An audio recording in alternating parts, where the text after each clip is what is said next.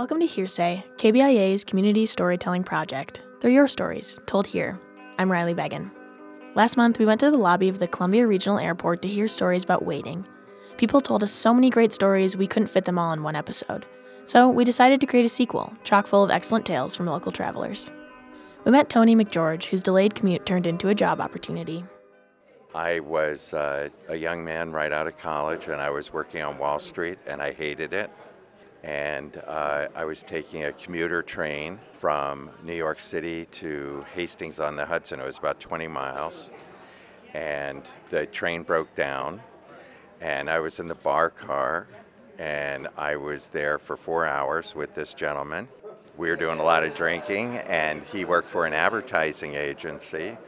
And I started telling him how I didn't like my job. And uh, by the end of four hours, he asked me to come in and interview, and I got my first job out of college. Ben Ritchie visited Columbia to see his long distance fiance, who he can't wait to marry. Yeah, so I moved to New Braunfels, Texas, my junior year in high school, and ended up um, it being one of the best things that ever happened. And I know that God had his hand in it for sure. I met my future wife, Kelly Hine, one Wednesday at youth group. It took her about a year to actually warm up to me and, and want to talk to me because she thought I was a pretty weird dude for a while. Um, but she ended up going on a date with me, and um, we started dating our senior year in high school. Long story short, she transferred to Mizzou her sophomore year to play tennis, and she got a full ride. So we got engaged in uh, this past summer in August, August 21st, and we've been waiting ever since then. And July 9th is when we're getting married, so we're just kind of waiting on the Lord and uh, waiting on His perfect timing. Carolyn Cunningham told us about one of the most frustrating waiting periods she's ever experienced when she was waiting for a baby to be born.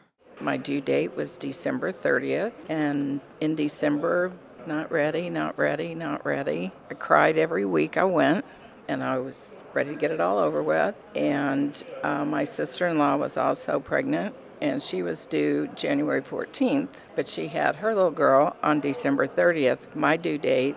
Finally, on, De- on January 14th, I was sick it took me a while to suddenly realize I don't think this is just the flu. I think I'm also going to be having a baby today. And I did. That was probably the longest month and most tiring wait I've ever had.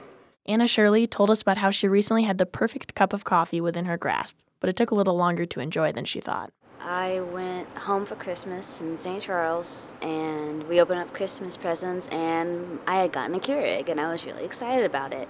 And then we went home and I forgot the Keurig. So I thought I was gonna have to wait two, three months before I got it, but after about a week and a half, my mom decided to just mail it to me.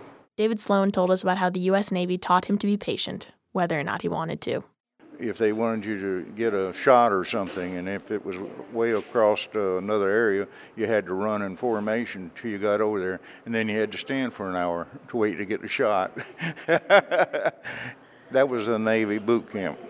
They did anything they could to uh, break you down and make you understand you had to comply with orders and comply with rules and regulations.